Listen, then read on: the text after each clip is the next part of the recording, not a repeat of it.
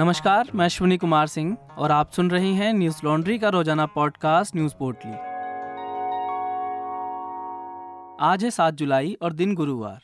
उत्तर प्रदेश के सीतापुर में दर्ज एफ आई आर को रद्द करने को लेकर ऑट न्यूज के को फाउंडर मोहम्मद जुबैर ने सुप्रीम कोर्ट का रुख किया है। कोर्ट ने इस मामले को शुक्रवार को लिस्ट करने को कहा है, हालांकि सुनवाई मुख्य न्यायाधीश के आदेश के बाद ही होगी। जुबैर की याचिका अवकाश पीठ के सामने हुई, जिस पर जस्टिस इंदिरा बनर्जी और जेके महेश्वरी ने सुनवाई की। जुबैर की तरफ से पेश हुए वरिष्ठ वकील कॉलिन गुन्जालविस ने कहा, जुबैर की जान को खतरा है, अगर मुमकिन हो तो आज दो बजे याचिका पर सुनवाई की जाए।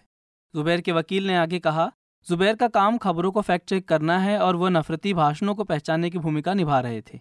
एफ आई आर देखने से पता चलता है कि कोई अपराध नहीं है। इलाहाबाद हाईकोर्ट गए लेकिन कोई राहत नहीं मिली। इंटरनेट पर जान से मारने की धमकियां मिल रही हैं, यदि संभव हो तो आज दो बजे सुनवाई करें।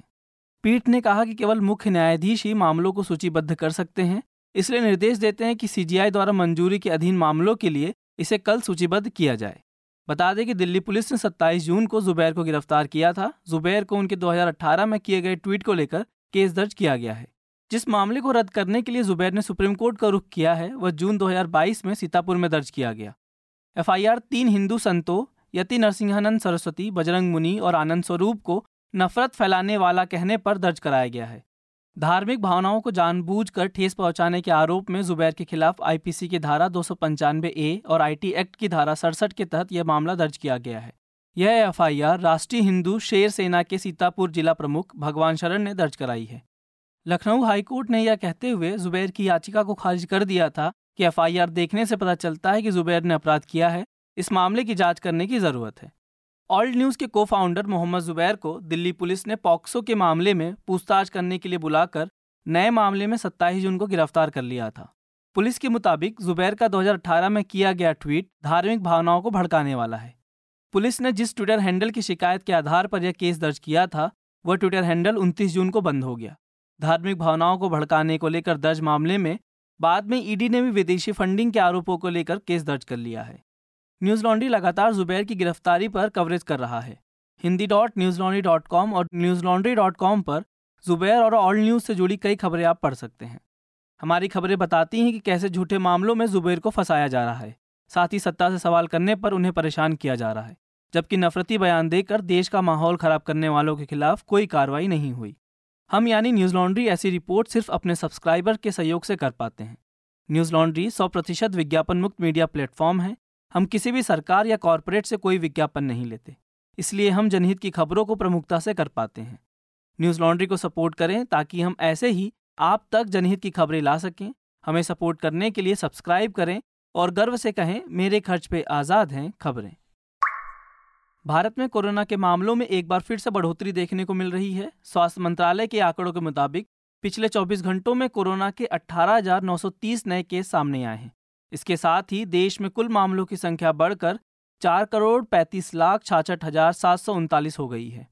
देश में सक्रिय मामलों की संख्या में बढ़ोतरी के साथ कुल सक्रिय मामलों का आंकड़ा बढ़कर एक लाख उन्नीस हजार चार सौ संतावन हो गया है।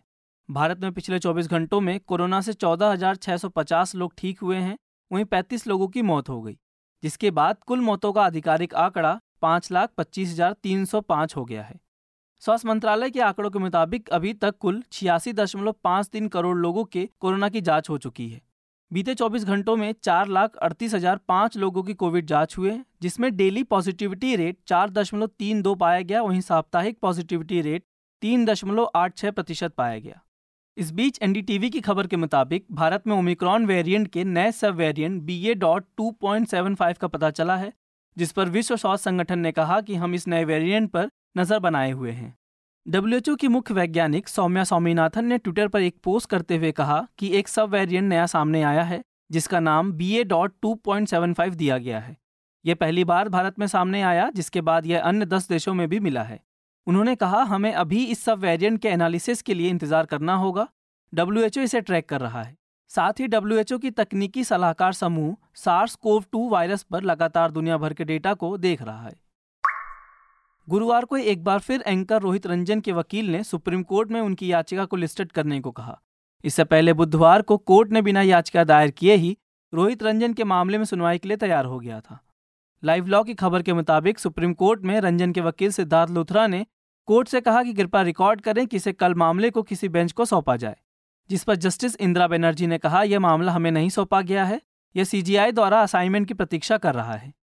गौरतलब है कि राहुल गांधी के खिलाफ फेक न्यूज़ चलाने पर जमानत पर रिहा जी न्यूज़ के एंकर रोहित रंजन ने बुधवार को सुप्रीम कोर्ट का रुख किया था। उनके वकील ने तत्काल सुनवाई के लिए जस्टिस इंदिरा बनर्जी और न्यायमूर्ति जेके महेश्वरी की अवकाशकालीन पीठ के सामने बुधवार को मामला रखा था। लूथरा ने कहा कि एंकर ने एक शो के दौरान गलती की, लेकिन उन्होंने इसके लिए बाद में माफ़ी मांग ली। लूथरा ने कहा कि छत्तीसगढ़ पुलिस उन्हें गिरफ्तार करने की कोशिश कर रही है। लाइव लॉ की रिपोर्ट के मुताबिक पीठ ने इस मामले को गुरुवार की सुनवाई के लिए सूचीबद्ध करने को कहा। तब वकील सिद्धार्थ लुथरा ने कोर्ट को बताया कि उनके मुवक्किल की तरफ से अभी तक याचिका दायर नहीं किया गया, तो इस पर पीठ ने नाराज़गी व्यक्त की। बेंच ने कहा कि हमें बताया जाना चाहिए था कि विषय दायर नहीं किया गया है, यह कोई आधार नहीं है, यह अदालत बहुत कड़ा रुख अपनाने जा रही है। बता दें कि हाल ही में एंकर रोहित रंजन ने जी न्यूज़ के प्राइम टाइम शो डीएनए में कांग्रेस नेता राहुल गांधी के बयान को तोड़ मरोड़ कर दिखाया था। इस मामले में जी न्यूज़ की लिखित शिकायत पर मंगलवार को नाटकीय ढंग से नोएडा पुलिस ने रोहित रंजन को गिरफ्तार किया था, लेकिन जमानती धाराओं का हवाला देकर बेल पर रिहा कर दिया गया।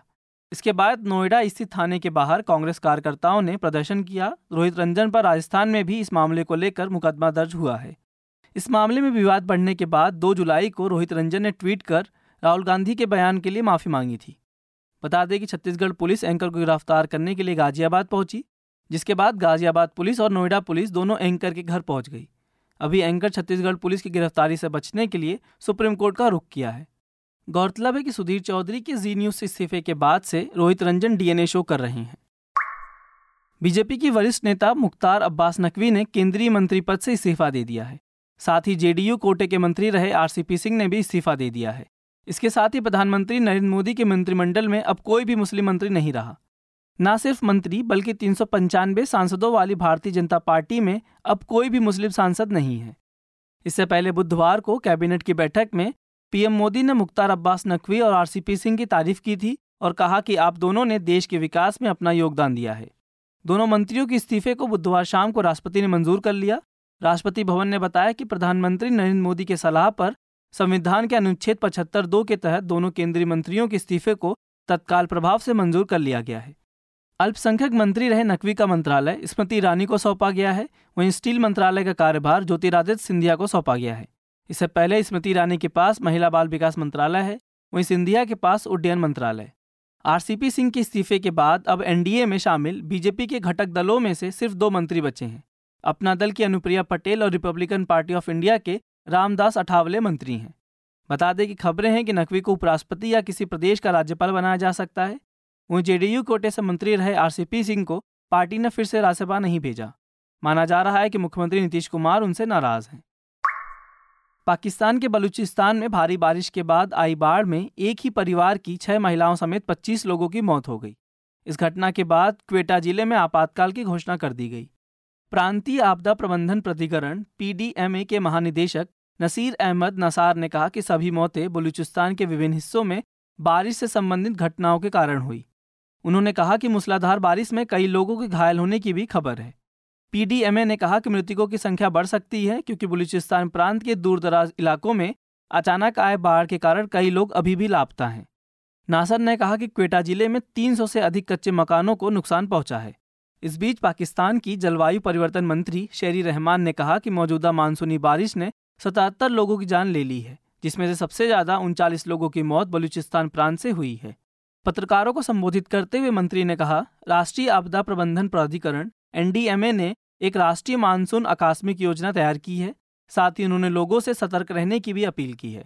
उन्होंने कहा कि पानी का स्तर ज़्यादा है क्योंकि मानसून का पैटर्न बदल रहा है। इस समय पूरे पाकिस्तान में बारिश औसत बारिश से सत्तासी फीसदी अधिक है। आज की पोटली में बस इतना ही। कल लौटेंगे खबरों की नई पोटली के साथ। नमस्कार।